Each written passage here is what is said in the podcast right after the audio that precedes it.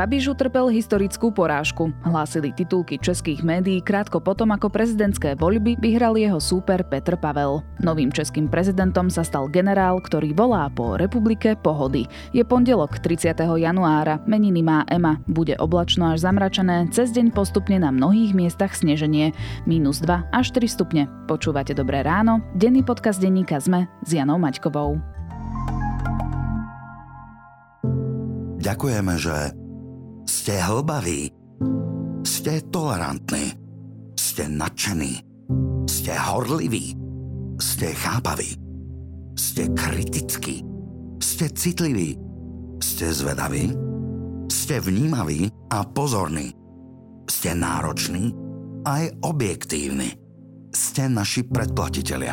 Vďaka vám sme už 30 rokov. Sme SK.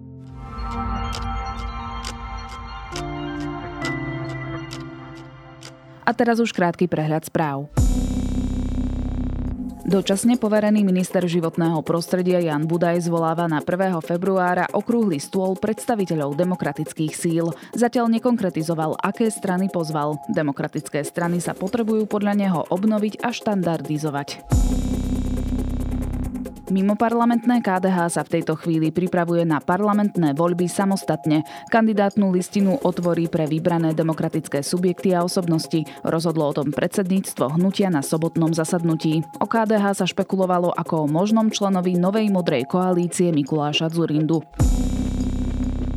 Na Slovensku chýbajú rušňovodiči. Záujem o toto povolanie nezvýšili ani lepšie platové podmienky. Na školách sa už pomaly nemá kto učiť.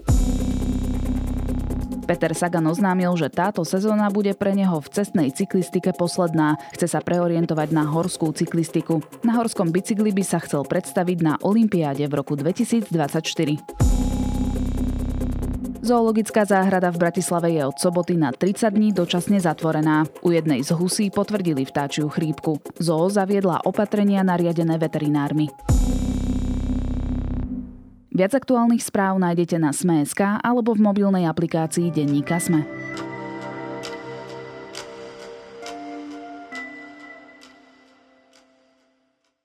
Vyhrali hodnoty ako pravda, dôstojnosť, rešpekt a pokora. Slová Petra Pavla krátko po víťazstve prezidentských volieb vyzývali k návratu zmysluplnej komunikácie a k spolupráci. Vo voľbách získal viac ako 58% hlasov. Jeho súper, bývalý premiér Andrej Babiš, 42%.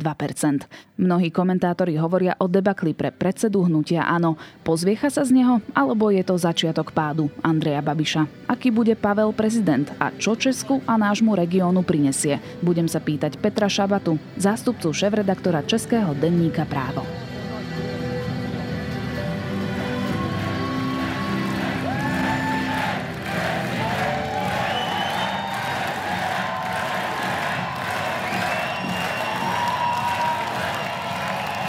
Já bych moc rád eh, nejenom poděkoval všem, eh, kteří eh, mě volili ale zároveň bych také chtěl poděkovat eh, i těm, kteří eh, mě nevolili, ale přišli k volbám. Protože tím dali jasně najevo, že ctí demokracii a že jim záleží na tom, jak tahle země bude vypadat. Pán Šabata, čo znamená víťazstvo Petra Pavla pre Českou republiku? Tak v první řadě to znamená, že skončila ta docela děsivá kampaň, čili celá země si oddechne to je první věc. Druhá věc je, znamená to, že um, skončí uh, stávající prezident Miloš Zeman, to znamená, že si taky země docela oddechne. A pokud jde o Petra Pavla samého, tak uh, je to jednoznačně uh, kandidát uh, pro evropského střihu, pro západního. Znamená to, že Česko i nadále bude významně podporovat Ukrajinu a řekl bych, že i svým politickým temperamentem i programem přispěje ke sklidnění politické scény. My teď to budeme mít tak, že máme vlastně velkého kliďase eh, premiéra Petra Fialu a budeme mít druhého kliďase na Pražském hradě, což je, myslím, dobrá zpráva. Já bych opravdu moc rád, abychom eh, začali vnímat, že eh, problémy nevyřešíme tím, že se budeme stavět jeden druhý do lepšího světla, že si budeme dávat najevo, jak ten druhý tomu nerozumí, ale že budeme hledat společně řešení. A já si myslím, Petr Pavel získal takmer o milión voličských hlasov viac ako Andrej Babiš, celkovo 3,5 milióna hlasov. To je celkom silný mandát, nie? To je úplně eh, nejsilnější mandát eh, ve všech třech eh, přímých volbách prezidenta. Nikdo nikdy nezískal přes 3 miliony hlasů, on získal 3 miliony 359 tisíc, když když se ohlédnu o pět let zpátky, kde vyhrál Miloš Zeman, tak ten získal o půl milionu hlasů víc, čili je to opravdu jako neuvěřitelně sil, silný mandát a neuvěřitelným náskokem porazil druhého Andreje Babiše. A to se ani Miloši Zemanovi v případě Karla Schwarzenberga 2013 ani Jiřího Drahoše 2018 nepodařilo, čili je to, určitě je to velmi silný mandát. Z části se o něj zasloužil sám Petr Pavel a jeho tým, protože ta kampaň byla velmi dobrá mm, a z části se o to zasloužil Andrej Babiš, protože jeho celkový postup byl úplně, myslím, tragický, byť získal rekordní počet hlasů, pokud to srovnáváme se zisky hnutí ANO. Takže Petr, Petr Pavel zabodoval, určitě výborná kampaň, ale bez Andreje Babiše by to tolik hlasů nebylo. Zaujímavé je, že ho podržali nielen veľké mestá, podporu získal aj v stredných či menších obciach, e, dokonca aj v niektorých, niektorých miestach, ktoré sú baštami áno. E, aké sú podľa vás teda tie hlavné dôvody, prečo Pavel nakoniec zvíťazil? Jak jsem říkal, vlastně ten jeho tým lépe přečetl atmosféru v zemi, že očekávají někoho klidnějšího, neagresivnějšího, že ty řeči o hodnotách, což vypadá jako kliše a vlastně v kampani e, nepoužitelný program, když mluvíte o pravdě a pokoře a respektu, e, jak on o tom e, mluvil Petr Pavel po zvolení. Takže to, po, potom ta veřejnost vlastně i v těch malých místech nebo i v těch baštách ano, vlastně toužila ale zase se vrátím k tomu, že prostě Andrej Babiš odradil i některé voliče, kteří ho volili v prvním kole. Máme takový hezký průzkum, který dělala agentura Peck Research, a kde, z kterého vychází, že 22% lidí, kteří Andreje Babiše volili v prvním kole, ho ve druhém kole nevolili. To znamená, že on tu kampaň opravdu přepálil a odradil některé své voliče. E, takové nejzářnější příklady jsou z Ostravy, kdy velmi respektovaný eh, hejtman Moravskoslezského kraje Ivo Vondrák a velmi respektovaný hm, primátor Ostravy, pan Macura, eh, veřejně řekli, že budou volit eh, Petra Pavla. To, to, to znamená, že v tom ANU a mezi podporovateli ANO se něco stalo. Po prvom kole Petra Pavla m, mm, priamo podporili aj neúspešní kandidáti. Danuše Nerudová a Pavel Fischer dokonca vystupovali aj na jeho mítinkoch po krajine. No, já si myslím, že se tady ukázalo, že je velmi důležité, aby ta podpora nebyla jenom verbální. Že jsme neopakovali scénář z minulé prezidentské volby a ukázalo se, že Dokázal práve tento krok zmobilizovať možno najmä tých mladších voličov, aby dali hlas práve Pavlovi? Podpora, kterou jsem dal Petru Pavlovi pro druhé kolo, byla od první chvíle velmi jednoznačná. Projevilo se to tím, že jsme spolu měli celou řadu veřejných akcí a také... Určitě ano, to bylo velmi důležité a zase máme poučení z roku 2018, kde eh, poražení kandidáti tak trochu jako podpořili toho Jiřího Drahoše. Eh, Michal Horáček například velmi rychle a velmi razantně, ale někteří eh, velmi váhali a pak ti jejich podporovatelé Jiřího Drahoše nevolili, ale z toho průzkumu, o kterém jsem mluvil, vidíme, že 90% voličů Danuše Nerudové a Pavla Fischera z prvního kola volili ve druhém kole Petra Pavla, čili to zafungovalo velmi, nejen, že oni jezdili po těch, po těch mítincích, ale i jejich týmy se vlastně zapojili do kampaně Petra Pavla, čili to pomohlo výrazně. A znova, ale musím říct, um, myslím si, že, uh, myslím si, že voliče Danuše Nerudové a Pavla Fischera a některé další dotlačil k volbám Andrej Babiš. Že to byly vlastně protestné hlasy proti Babišovi. Asi se k tomu dostaneme. No, on je určitě vyděsil eh, tím, že eh, na tiskové konferenci hnedka po skončení prvního kola začal strašit válkou. To, to opravdu, to opravdu jako, i, i, jako klidnější povahy nutně muselo vystrašit a ti lidé, kteří si říkali, no tak podporovatele třeba Danuše Nerudové, jak jste říkala, mladí lidé, a kteří mají eh, jako vlažnější vztah k volbám a, a mají, mají jako často jiný program, tak i eh, na ně to muselo zapůsobit, že když viděli, že Andrej Babiš eh, vylepil billboardy, na kterých straší válkou, ve chvíli, kdy máme válku na Ukrajině, vy úplně za hranicemi, my za humny, a, a, a kdy vyloženě lže, tak to byl opravdu, to byl opravdu silný motiv jít volit proti Babišovi. Čo bol práve ten uh, bod zlomu? Kedy to Babiš prepálil? No já myslím, že volby se rozhodly mm, na té tiskové konferenci po prvním kole, eh, na, kterých, na které mluvil právě Andrej Babiš o tom, že generál chce zavléct tuto zemi do války, což je jednak, jak říkám, jako hazardování s tím motivem, o kterém by se vlastně takhle nemělo mluvit. Navíc je to lež. Zkrátka, měli bychom mluvit o míru, protože já jsem přesvědčen, že občané České republiky nechtějí válku, nechtějí, aby se tady umíralo. No a pokud pan Pavel říká, že mír je iluze, ale my jsme měli od druhé světové války mír v Evropě.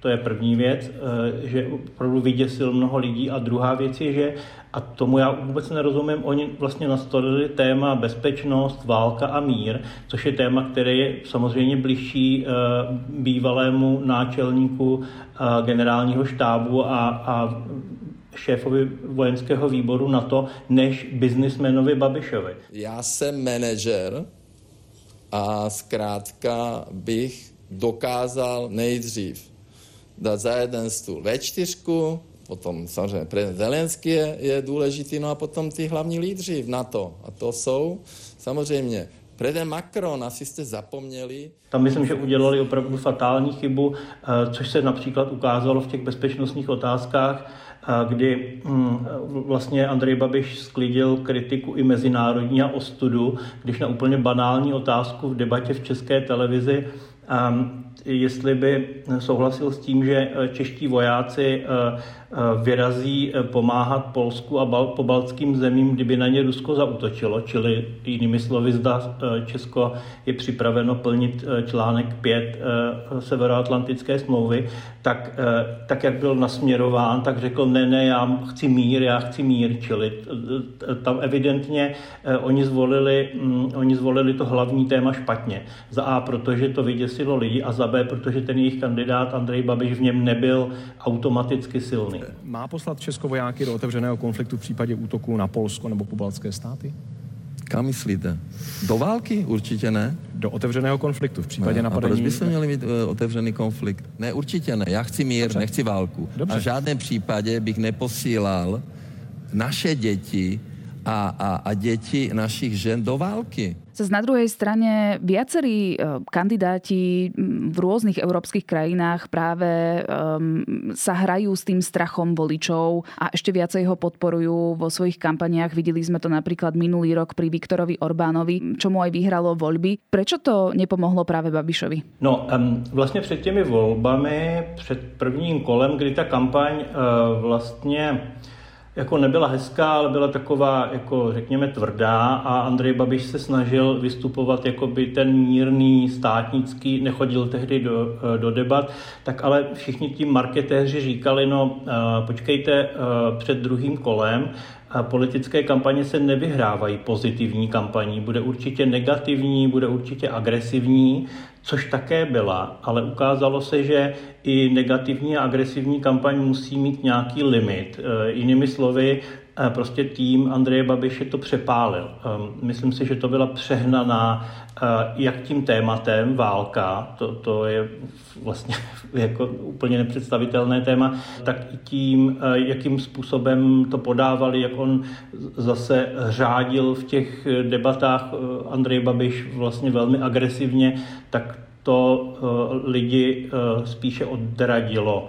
I když je potřeba říct, na adresu Andreje Babiše on měl velmi těžký úkol. On vlastně potřeboval ke druhému kolu dostat své voliče z prvního kola, což jak víme se moc nepovedlo, a navíc dostat k volbám a získat hlas voličů Jaroslava Bašty, čili kandidáta SPD Tomia Okamury, což je vlastně jakoby ještě extrémnější elektorát. On dokonce mluvil eh, o dalších eh, stranách, nakonec ho podpořila třeba KSČM, což jsou vlastně také zase voliči jiného typu, případně Trikolora, případně ti lidé, kteří chodili na Václavské náměstí a, ehm, a souhlasili s tím, že by se mělo nakupovat plyn od Vladimíra Putina.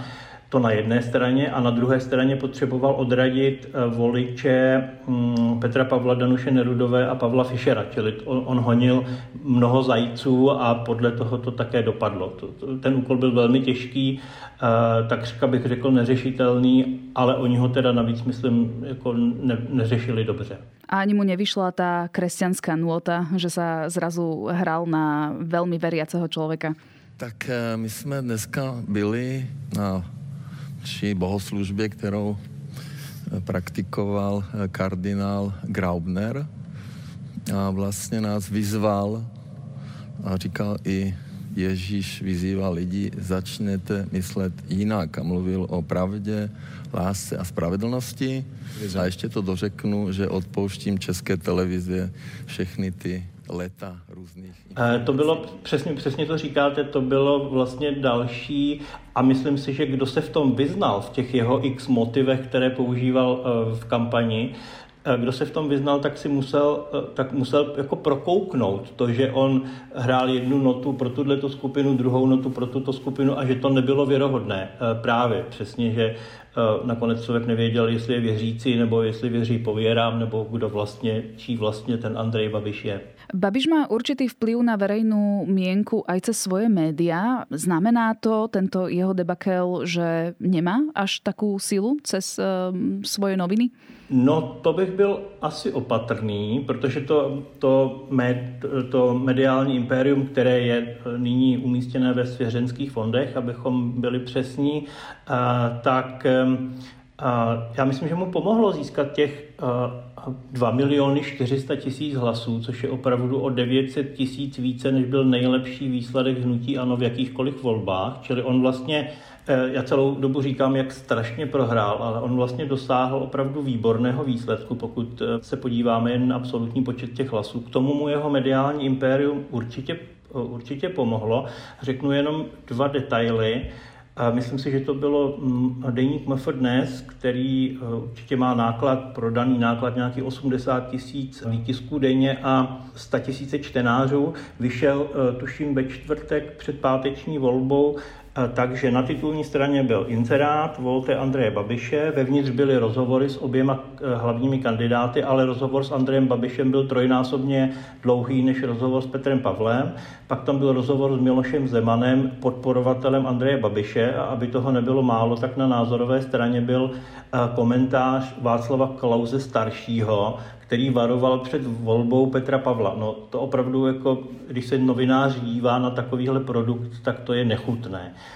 Plus druhé téma, které nebylo tak úplně vidět, ale Český deník N si dal práci a dobře e, vlastně zjistil, že v časopisech ženských, takových polobulvárních, které patří do vydavatelství Mafra, čili ve svěřenském fondu Andreje Babiše, vycházely nepodepsané, neoznačené jako inzerce různá doporučení slavných nebo v uvozovkách slavných lidí, kteří všichni doporučují volit Andreje Babiše, protože e, to je jako, jako skvělý kandidát, co jsou zase stovky tisíc čtenářů a čtenářek. Čili bych tu sílu nepodceňoval, je to samozřejmě ohrožení do budoucnosti takové, takovéto oligarchické vlastnictví a zneužívání médií.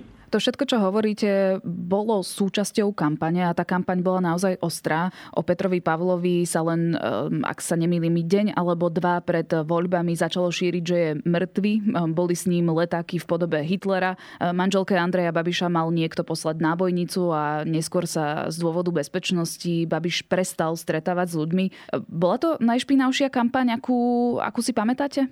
Určitě ano, určitě ano. A to ze dvou důvodů. Jednak ty motivy, o kterých z části mluvíte a kterých opravdu bylo začnu tou válkou zase znova, které opravdu byly drsné a některé ty postupy byly nechutné, až po to, když srovnáme tu volbu před pěti lety, hm, kde se teda ve finále utkal Jiří Drahoš a Miloš Zeman, tak tam vlastně ve finále Miloš Zeman Eh, zaútočil kartou imigranti a tak, ale eh, takovým způsobem, že si dal inzeráty do tištěných novin. No, eh, to je trochu zpráva o tom, jak se tehdy pracovalo se sociálními médii a jak se s těmi sociálními médií pracovalo tentokrát, kde oba dva týmy byly velmi profesionální a myslím si, že to opravdu jako zamořilo ten veřejný prostor neuvěřitelným způsobem. Čili to byla opravdu nejhorší politická kampaň, jakou jsme v Česku zažili. Tieto voľby mali veľmi dobrú účasť, vyše 70% oprávnených voličov. Bola to najvyššia účasť spomedzi prezidentských volieb a od 90. rokov aj vo voľbách všeobecne. Prekvapilo vás to? Aspoň u nás na Slovensku stále hovoríme o tom, že e, ako sme frustrovaní a unavení z politiky, vidíme to postupne aj na tých štatistikách účastí. Napríklad v druhom kole prezidentských volieb v roku 2019 u nás bola účasť necelých 42 čo je teda o e, radikálne nižšie číslo ako vašich 70 e, Ako si to teda vysvetľujete, takto vysoké číslo u vás? Však taky vzpomeňte, jak ta kampaň vlastně byla e, klidná a milá Zuzana Čaputová versus Maroš Ševčovič možná si nepamatuju nějaké fauly, ale podle mě nebyly a podle mě, když Maroš Ševčovič smažil řízky ve své domácnosti, tak to, to vlastně to jsou dva úplně jiné světy. Rád bych řekl, že, že český, české občanstvo a voličstvo se ukázalo jako, že je velmi uvědomělé a že mu velmi leží na srdci směřování České republiky, ale spíš si myslím, že za tou vysokou účastí stojí to, o čem, jsme, o čem celou dobu mluvíme, že ta kampaň byla opravdu agresivní, mnoho lidí vystrašilo, že by eh, budoucí prezident například neplnil článek 5 Severoatlantické smlouvy, čili v jednu chvíli bylo jasné, že, že vlastně jde o strašně moc, jde o směřování té země, že je tady opravdu velký, zase velký souboj mezi dobrem a zlem, to mnoho lidí, zřejmě včetně mladých lidí, vyburcovalo a šli volit. No. Zaplať pán Bůh za to, protože mm, ten mandát nového prezidenta Petra Pavla díky těm eh, tři, takřka 3,5 milionu hlasů je velmi silný a vzhledem k tomu, jaký je to kandidát, jak se zatím jeví, tak je to dobrá zpráva. Andrej Babiš prehral v poradí už tretie voľby. V rámci hnutia áno voľby do Senátu aj snemovne, teraz on menovite prezidentské.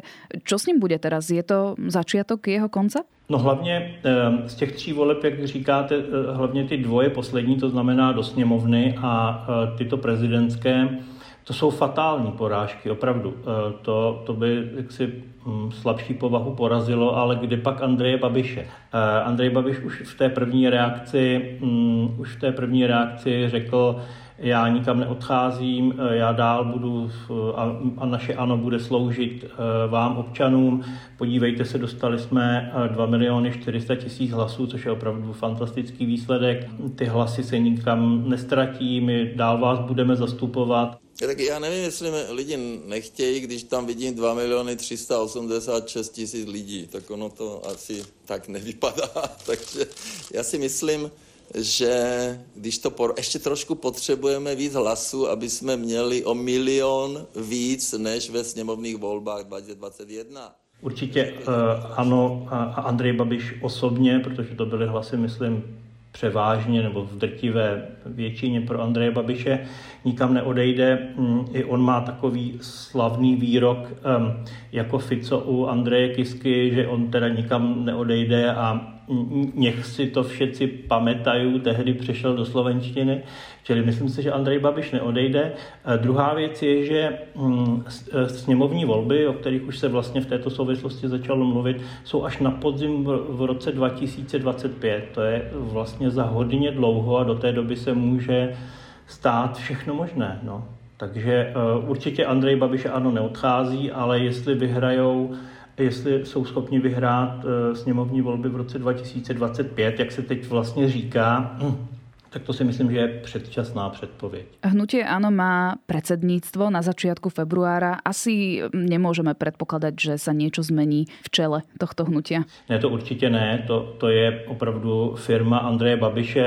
A když se na Slovensku mluví o tom, eh, jak to Olano je vlastně mm, naprosto eh, ovládáno svým šéfem Igorem Matovičem, i když tam k nějakému štěpení dokonce eh, došlo, tak jako v ANU se ozvaly nějaké hlasy, které tedy nevolili Andreje Babiše, tak to je jako jednoznačně nejsilnější klub ve sněmovně, zcela sešikovaný za Andrejem Babišem a celá, celé to hnutí je sešikováno za Andrejem Babišem a kdyby náhodou si Andrej Babiš uh, rozmyslel um, svoji budoucnost, že, uh, že se stáhne z politiky, tak já bych řekl, že to bude konec hnutí. Ano, byť tam jsou uh, vlastně bývalí ministři jako místo předsedové toho hnutí, tak všechno je to Andrej Babiš. Aký bude Petr Pavel prezident? Vy ste to už spomínali, že má jasne ukotvené prozápadné, proeurópske smerovanie, čo bude celkom asi príjemná zmena po Milošovi Zemanovi. Určitě, určitě.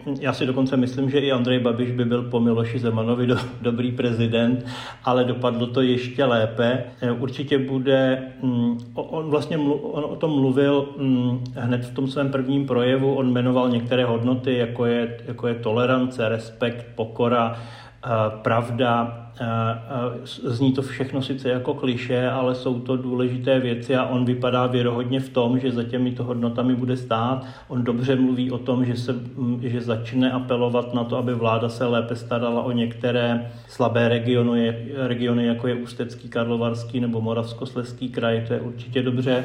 Rozumím i tomu, že se mnozí teď cítí zklamaní, protože jejich favorit nevyhrál. Také vnímám to, že já v této zemi nevidím vítězné nebo poražené voliče. Já vidím, že v této volbě vyhrály hodnoty. Vyhrály hodnoty jako pravda, důstojnost, respekt a pokora. A jeho politický temperament je opravdu klid, jak dobře vystihla vlastně Zuzana Čaputová, která mu gratulovala přímo na, na v jeho volebním štábu, když byly ohlášeny výsledky. A dovolte mi pozvat na pódium prezidentku Slovenska Zuzanu Čaputovou.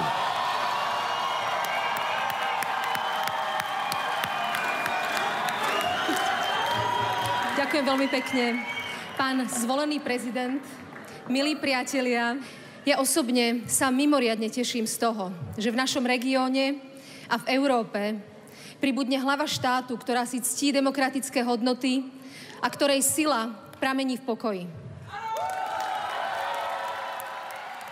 Čili ona řekla, jeho síla pramení v klidu, čili v pokoji, což je, myslím, úplně přesné a myslím si, že česká politická scéna eh, určitě si zaslouží jisté sklidnění. Určitě bude mm, velký spojenec eh, mm, se Zuzanou Čaputovou, o které mluví, že ho inspirovala a že vlastně ehm, První cesta samozřejmě povede na Slovensko. Mluví o tom, že by bylo ideální, kdyby spolu jeli třeba do Kijeva za prezidentem Zelenským, čili tady myslím, že to spojenectví se utuží. Myslím si, že je to zajímavý, že to bude zajímavý, jak jsem říkal na začátku, pro, záple, pro západní a pro ukrajinský hlas ve V4, že, bude, eh, že se opravdu velmi dobře vyzná ve vojenských záležitostech a v v těch diplomaticko-vojenských záležitostech, které jsou nyní aktuální právě s ohledem na tu válku, čili eh, myslím si, že Česko si zvolilo dobře. Jediné jisté nebezpečí tam je, že ta očekávání jsou opravdu velmi vysoká a víme, jak to s vysokými očekáváními někdy bývá. Toľko Petr Šabata, zástupca šéf-redaktora Deníka Právo.